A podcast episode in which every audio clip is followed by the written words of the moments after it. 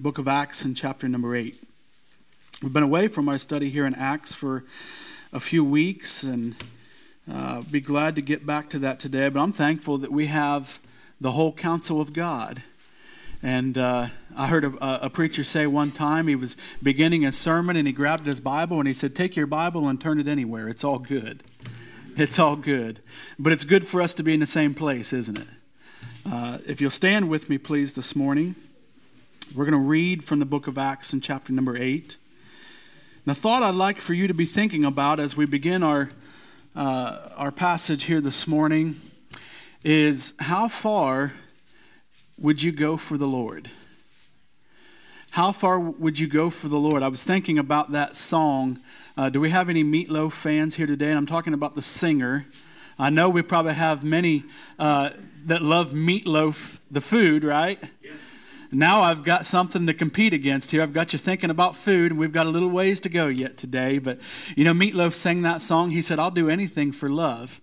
The part that confused me, though, was at one point he said, But I won't do that. So apparently he won't do anything for love. He wasn't being truthful. There was something that he wasn't willing to do. What would you do for the Lord? How far would you be willing to go? We're going to read together beginning uh, chapter 8, beginning at verse number 25. The Bible says that when they had testified and preached the word of the Lord, they returned to Jerusalem and preached the gospel in many villages of the Samaritans. And the angel of the Lord spake unto Philip, saying, Arise and go toward the south, unto the way that goeth down from Jerusalem unto Gaza, which is desert. And he arose and went. And behold, a man of Ethiopia, a eunuch of great authority under Candace, queen of the Ethiopians, who had the charge of all her treasure and had come to Jerusalem for to worship, was returning and sitting in his chariot. And he read Isaiah the prophet. And then the Spirit said unto Philip, Go near and join thyself to this chariot.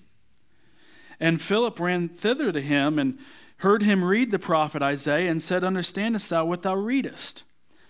And he said, How can I, except some man should guide me? And he desired Philip that he would come up and sit with him. The place of the scripture which he read was this He was led as a sheep to the slaughter, and like a lamb dumb before his shearer, so opened he not his mouth. In his humiliation, his judgment was taken away, and uh, who shall declare his generation? For his life is taken from the earth. And the eunuch answered Philip and said, I pray thee, of whom speaketh the prophet this?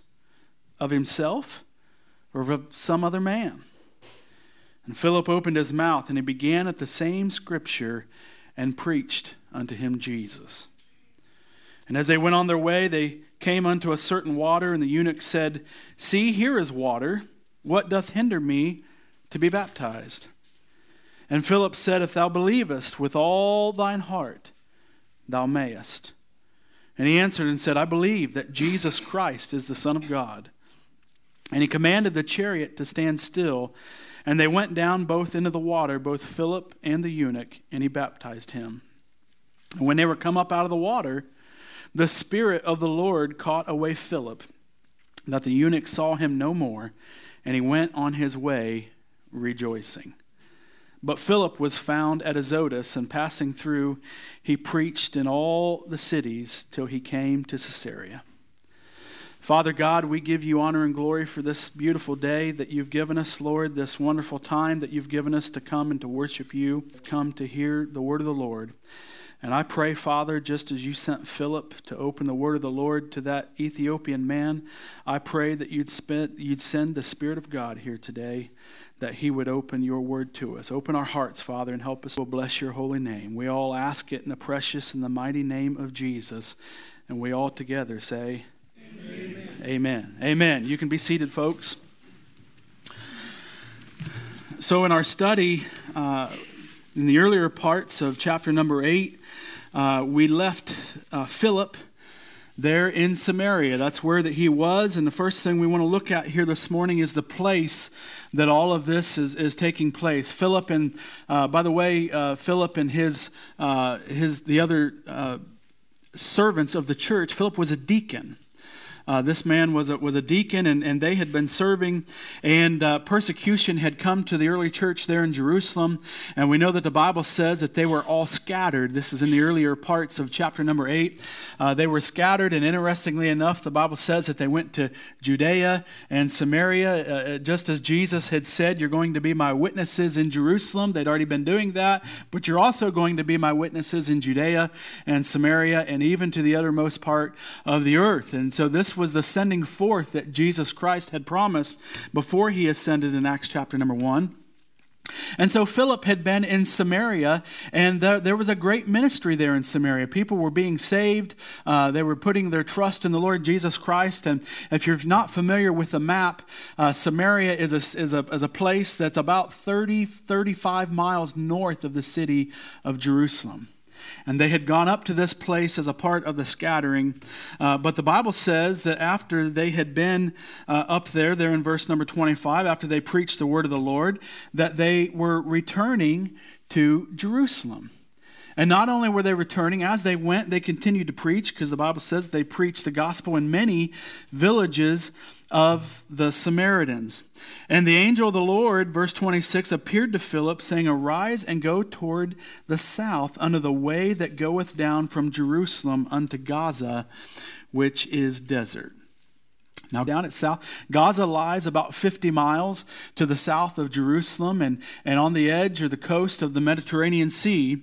And uh, so this was quite a journey for Philip, about 85 miles uh, roughly that he traveled from Samaria uh, down into Jerusalem. And what, one of the things I want you to understand is that Philip had a mind to go to Jerusalem. They were leaving Samaria, they were turning to Jerusalem. Jerusalem's where they came from. He had a mind to go back to Jerusalem, but I believe that the Spirit of God spoke to him through that angel and said, I want you to go a little bit further.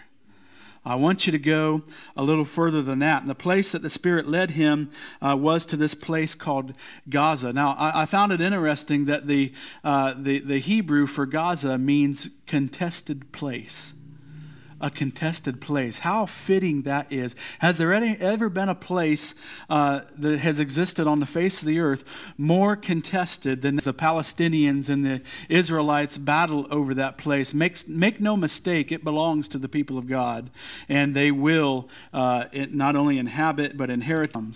But they have been, uh, Philip has been commanded by the angel of God uh, to go down to this place uh, in the south.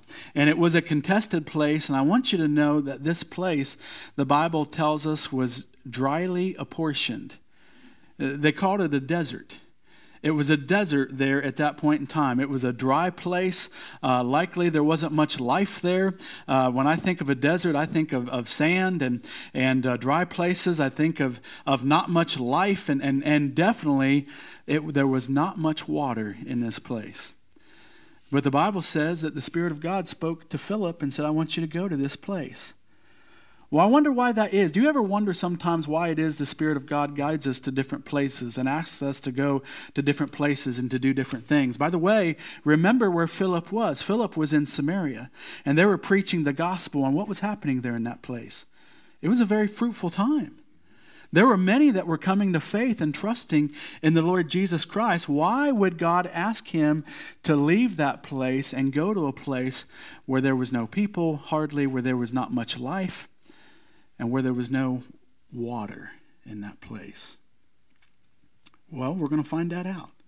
Not only do we see the place, we also see the people. And the first man I've already talked much about, he was an evangelist, and his name was Philip.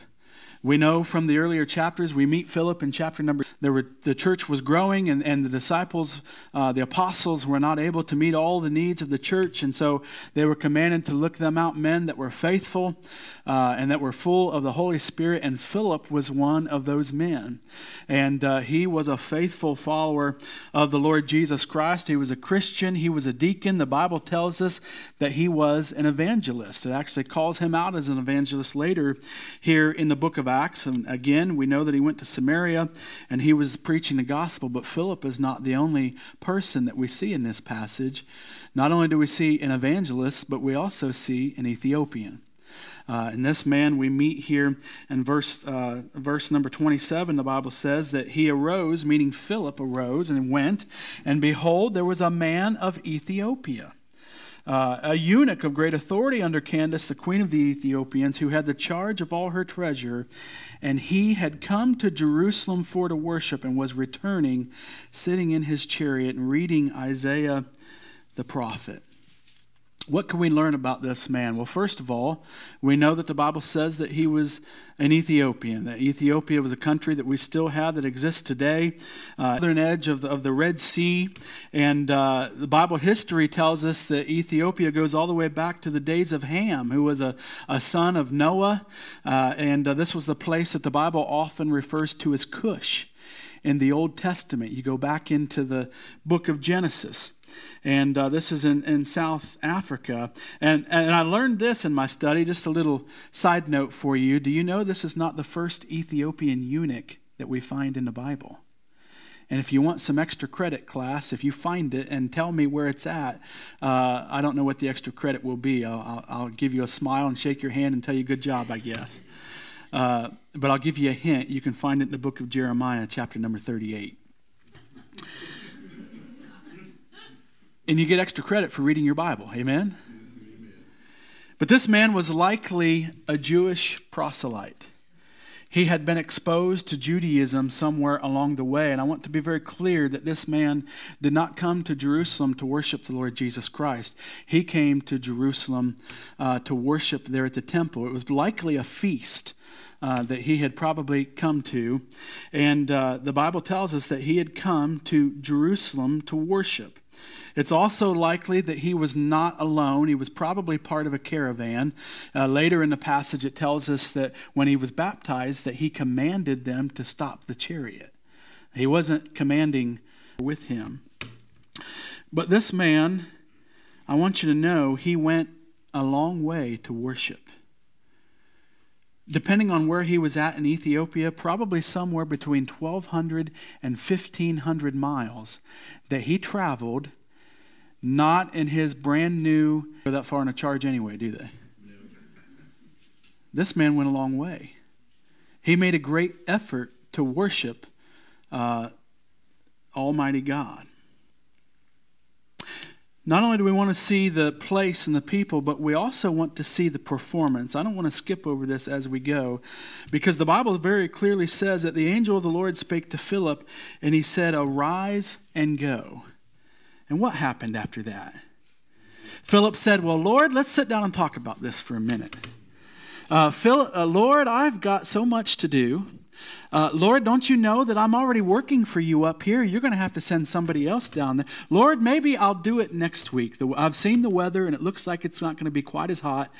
That's not what happened. The Bible says that, that Philip was commanded, arise and go. And then it says next that he arose and went. What an amazing thing that is uh, that he uh, heard the word of the Lord and he obeyed the word of the Lord. Later on, in verse 29, the Bible says that, that he is to go near and to join himself to that chariot. And then next, the Bible says that he ran thither to him. In other words, what I'm telling you is that when the Lord spoke to Philip, he immediately and obediently acted on what God had commanded him to do. And oh, church, I wonder what God could do today with people who would listen to the word of the Lord and not just hear, but also heed what obedient. I, I, one of the things I love, one of the mottos we have at the school, uh, it was said when that school was founded that that school would be a place that Jesus Christ is honored and obeyed. Honored and obeyed. You know what I'm reminded the Lord Jesus Christ said? Uh, there are a lot of people in this world that say that they love Jesus, but do you know how to tell? Brother Lance taught on the wheat and the tares this morning, and I think we're going to be doing that again in Sunday school next week. But you know the easiest way to tell who actually loves Jesus? Jesus said, If you love me, you'll do what? You'll keep my commandments. If you love me, you'll do what I say. You'll respect what I've said, you'll trust what I've said, and you will obey and go where the Lord has called us to go. And I wonder if we would immediately and perfectly obey the Lord, what He would do with this place and this people yet today.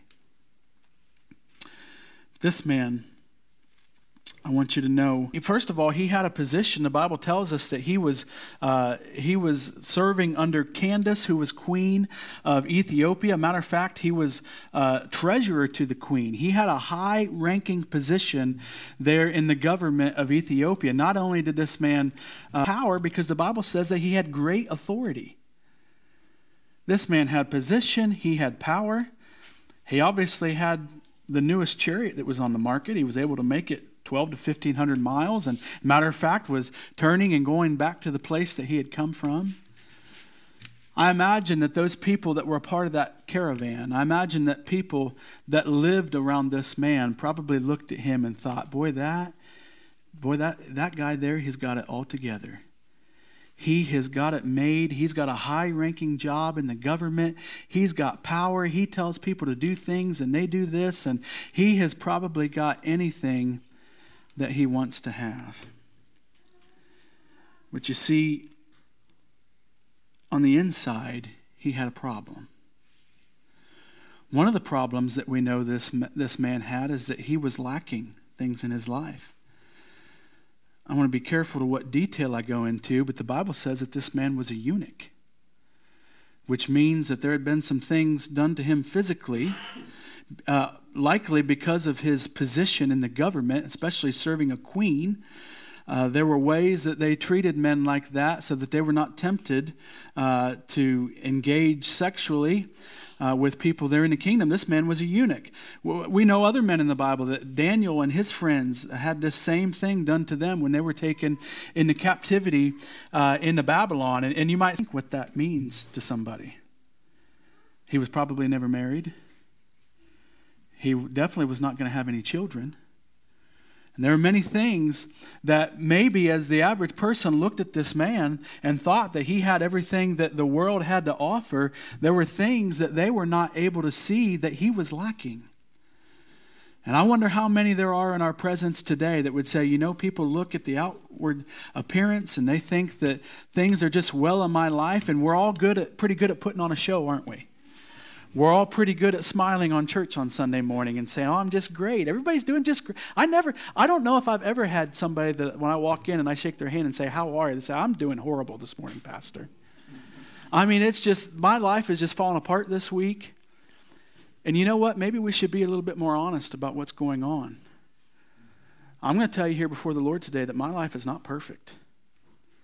And I, I love my Lord, and I'm not going to turn my back on him, but I tell you what, there are times that I'm I'm tempted to walk away from things. I'm tempted to quit. I'm tempted to give up. Everybody looks at the outside and says, "Oh, he's got it all together," but I'm I'm telling you, I don't have come spend a week in my life and you'll understand that I don't have it all together.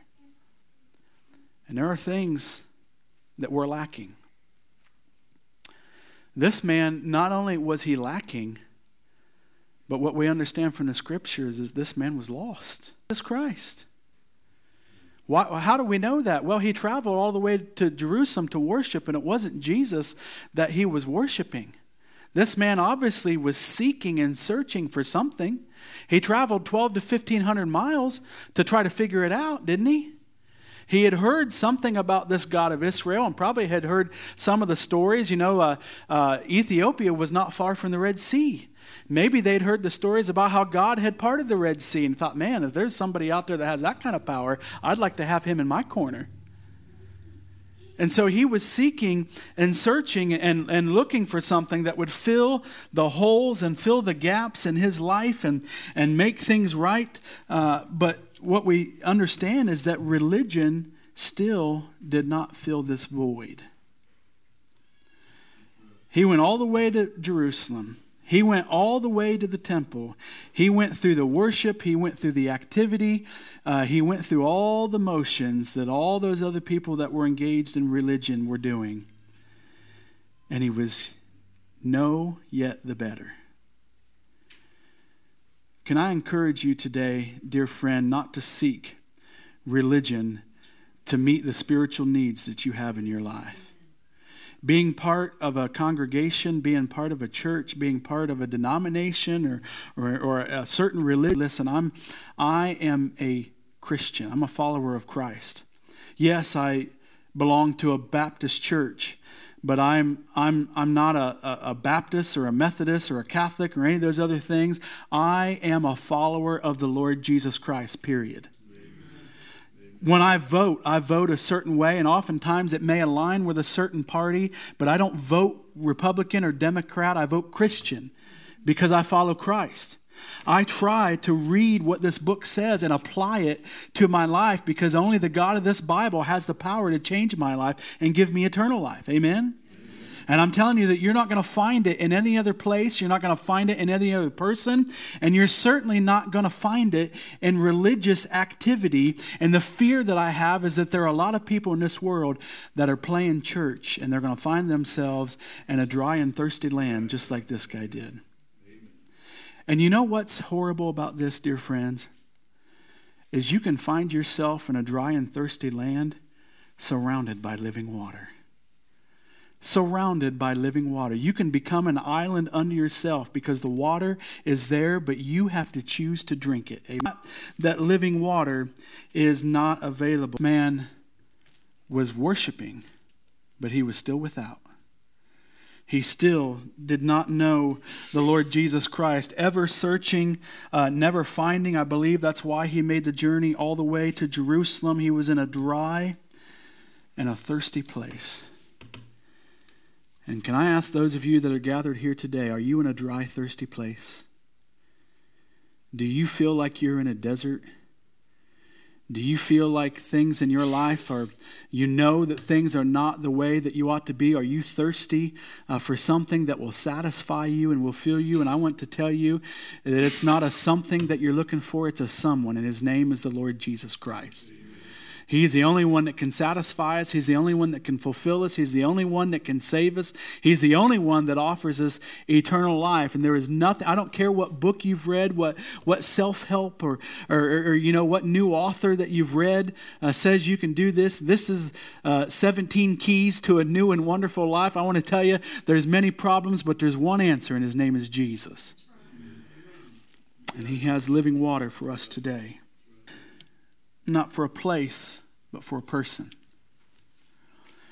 And I thought it interesting that he, did you notice there that he desired a God? Because the Bible says uh, there in verse 31 that Philip, well, let's back up to 30. Philip ran thither to him, and he heard him read the prophet Isaiah. And he just asked him a simple question some of you today uh, have had a desire or maybe a burden on your heart to, to witness to people, and you're absolutely scared to death to talk to somebody about Christ. You have no idea what to say. Uh, you feel like yeah, maybe I need to attend seminary. I need to be a Christian for so many years. I need to understand all the different doc. Can I tell you, you're looking at a man right now that doesn't understand everything. I would say there's probably more that I don't understand than what I do but I'm willing to learn, and uh, we're just we're, you know we're just following the Lord here. But all Philip did was just ask him a simple question. I see you've got an interest here in in, in spiritual things. Do you understand? Do you understand?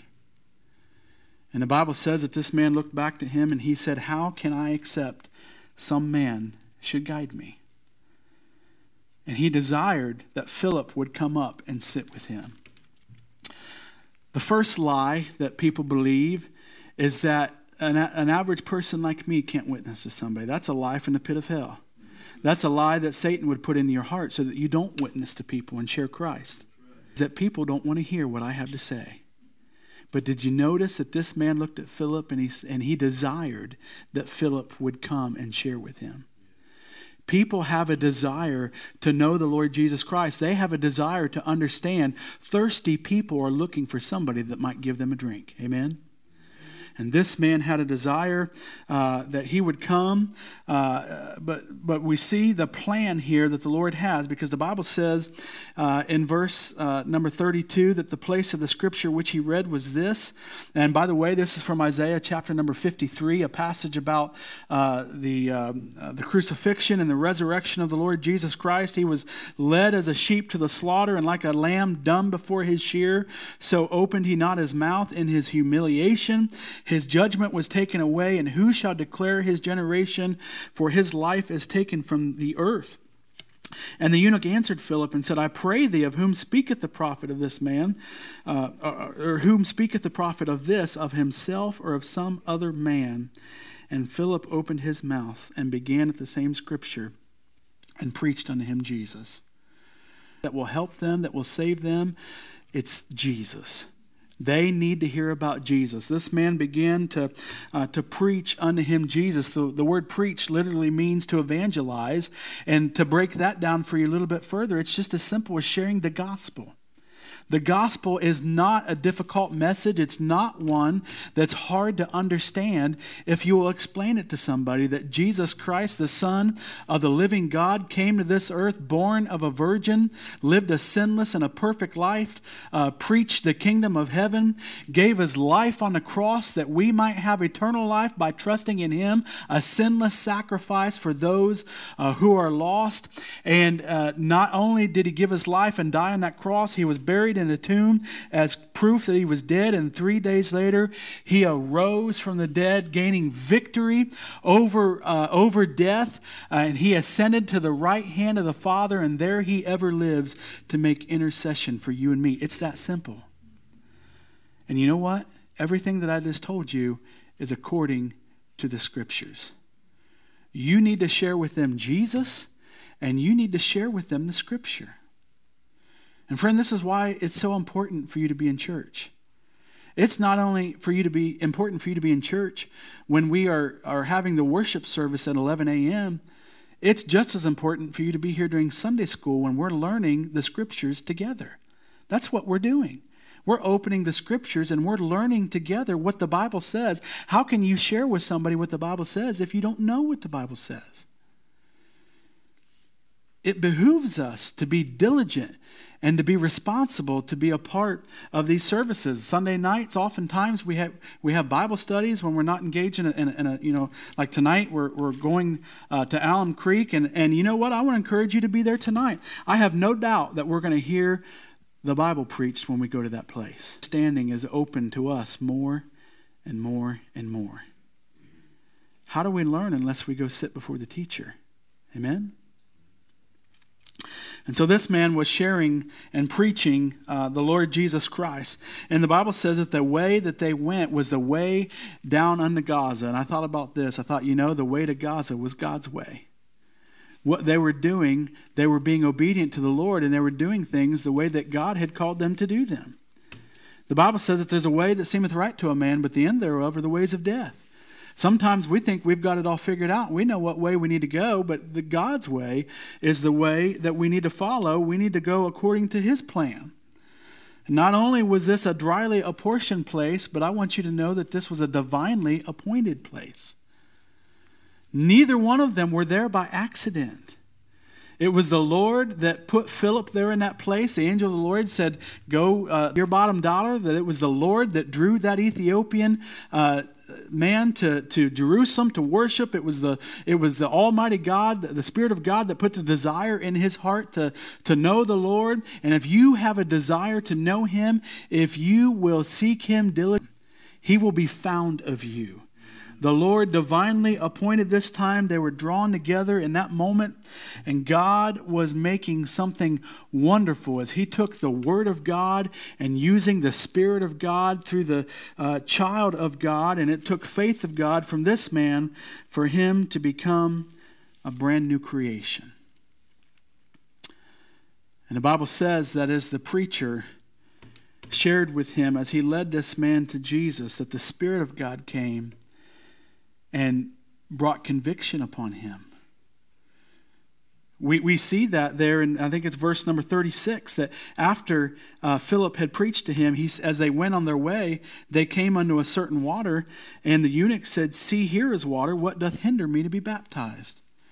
He was convicted that he needed to be baptized, and, and in the next verse would place his trust in the Lord Jesus Christ. Well, how did he hear about that? They read the passage in Isaiah 53. Isaiah 53 doesn't address baptism. Well, I'm telling you that Philip shared a lot more with him than Isaiah 53. He explained the way of salvation unto this alone. As a matter of fact, in the very next verse, uh, he said, If thou believest with all thine heart, thou mayest. And the man said, I do believe, that Jesus Christ is the Son of God. Tradition tells us that this Ethiopian eunuch, many believe that he took the gospel with him back to Ethiopia when he went there and he began to introduce to people uh, this Jesus that had come to save many. And, and, in other words, what I, what I want you to know is that not only was this a plan uh, for salvation, this was a plan for other people that were there in his hometown and, and the other people that he would impact in his life. And this was a plan for the Ethiopian. It was also a plan for Philip because the last verse tells us that Philip was, went to Azotus and then later he was found in Caesarea. Now, in the middle of the book of Acts, we're going to read 20 years later that Paul found Philip where? In Caesarea. Paul, Philip went there. He settled down. He had a family there. The Bible says that he met his four godly daughters, his family that was living there. In other words, as Philip was step of the way, it does not put you out to give your life to serving the Lord Jesus Christ. How far will you go for the Lord? Will you devote your life to Him? Not only in salvation, but will you also devote your life to Him in service? Listen, I know we, we all have plans, right? I mean, some of us have got it all laid out. I'm going to do this, and then when I reach this point, I'm going to do that. And I'm going to retire at this age and, and I'm going to live in this place. And if my children do such and such, I might move to that place. And we've got it all laid out. We think we know exactly how far we're going to go. What happens if the Lord comes and changes your plans? What happens if the Lord comes and says, I'd like for you to go a little bit further? I'd like for you to do something a little bit different. It was in obedience to the Lord that salvation was brought to this man. And if it's true that the tradition that he took the gospel back to Ethiopia, it wasn't only the salvation of this man, but it was the, the, the salvation of many, maybe even many thousands there in Ethiopia. We see the proof of what happened there in verse 39. The Bible says, that when they were come up out of the water, the Spirit of the Lord caught away Philip, that the eunuch saw him no more, and he went on his way rejoicing. You know that joy, the Bible tells us, is a fruit of the Spirit. True joy, unless you have the Spirit of God living and dwelling within you, and that was one of the early marks of salvation in this man's life as he began to rejoice and the new life that God had given him when he was born again. Today, as we consider this passage, I wonder which side of the story you might find yourself on today. Maybe you're like the evangelist. Maybe you're like Philip, and sometimes God comes along and he asks us to leave a place that has been fruitful and, and he asks us to go to a dry place and a desert place. And, dear friend, I want to share with you today if that's what God has asked you today, it might just be because there is somebody in that dry place that is thirsty for a drink of living water.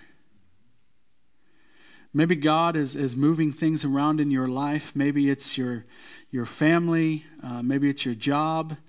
Uh, I don't know what it might be, but I want you to know that if it's the Lord that is behind it, if He's made it clear that He wants you to go someplace different, if He wants you to share with somebody, if He wants you to go under the way that leads down to Gaza, it's because He's going to do something when you get there. Amen? That man said, How can I understand? And we're told in the book of Romans, in chapter number 10, How then shall they call on him in whom they have not believed? And how shall they believe in him of whom they have not heard? And how shall they? And you might be sitting there thinking, Well, I'm not a preacher. Friend, if you're a follower of Christ, everybody's a preacher. A preacher is just somebody that's willing to share the gospel. Amen? And so we see Philip's example here. And just like him, he only intended to go so far, but the Lord said, Philip, I want you to go a little bit further. Not only do we have Philip's example, but we also have the example of the Lord Jesus Christ. We're told in Matthew chapter number 26 that uh, Jesus went a little further and he fell on his face and he prayed, saying, Oh, my Father, if it be possible, let this cup pass from me. Nevertheless, not as I will, but as thou wilt. Jesus, knowing full well what laid ahead of him, the Bible says that he obeyed his Father and he went a little farther. It's called a little farther. And it says, just before his trial, Jesus entered dark Gethsemane. Leaving eight outside, took Peter and two sons of Zebedee. Oh, the anguish in the garden as again he left the three, and he went a little farther, all the way to Calvary. See him praying, hear him groaning. Death sweeps o'er him like a flood. Let this cup pass from me, Father. Sweat runs down as drops of blood. Not my will, Lord, I will drink it. Let thy will be done in me. And he went a little farther, all the way to Calvary. Then at Pilate's hall, behold him as the mob who mocked him cried, Away, away, give us Barabbas. Let this Christ be crucified. O Barabbas, O Barabbas, Jesus surely died for thee. He went a little further, all the way to Calvary. Now he marches to Golgotha, scourged and thorn crowned on the road, bears the cross upon his shoulder, sinks beneath the heavy load. Mocked, reviled, by friends forsaken, all for you and for me. He went a little further, all the way to Calvary. Let us go a little further, farther than we've gone before. And we workers, are we workers now for Jesus? Let us do. Far will you go for the Lord today? How far will you go for Jesus? Will you go out of your comfort zone? Will you go out of the place maybe that you've always been? Will you be immediately uh, obedient to what He has asked us to do. I believe that God is calling us to go a little further, and who knows where it might be just down the road a little ways, where He is going to do His greatest and mightiest work in our lives and in the lives of others. We owe it to Him. Amen? We owe it to Him. We owe it to the Lord, and we also owe it to those that are lost, that needs to hear that Jesus Christ died to save them from their sin. If you're not the evangelist, then maybe today you're the Ethiopian. I want you to know that his response, how can I understand? Lost. The reason that they are lost is because they've not yet understood who Jesus is. And they've also not yet understood who they are. And friend, if, you, if you've never trusted in the name of Jesus, if you've never cried out to him, if you've never repented of your sin and turned from your sin, if you've never been broken by the fact that you're lost and in need of a Savior, then that means you're still lost today. If you've never turned away from those sins and asked the Lord Jesus Christ to come into your life and to forgive you and, and, and, and trusted Him and the Holy Spirit of God to make you a new creation, not the old creation improved upon as we talked about in Sunday school. A Christian is not somebody who is a little bit better than they were last week.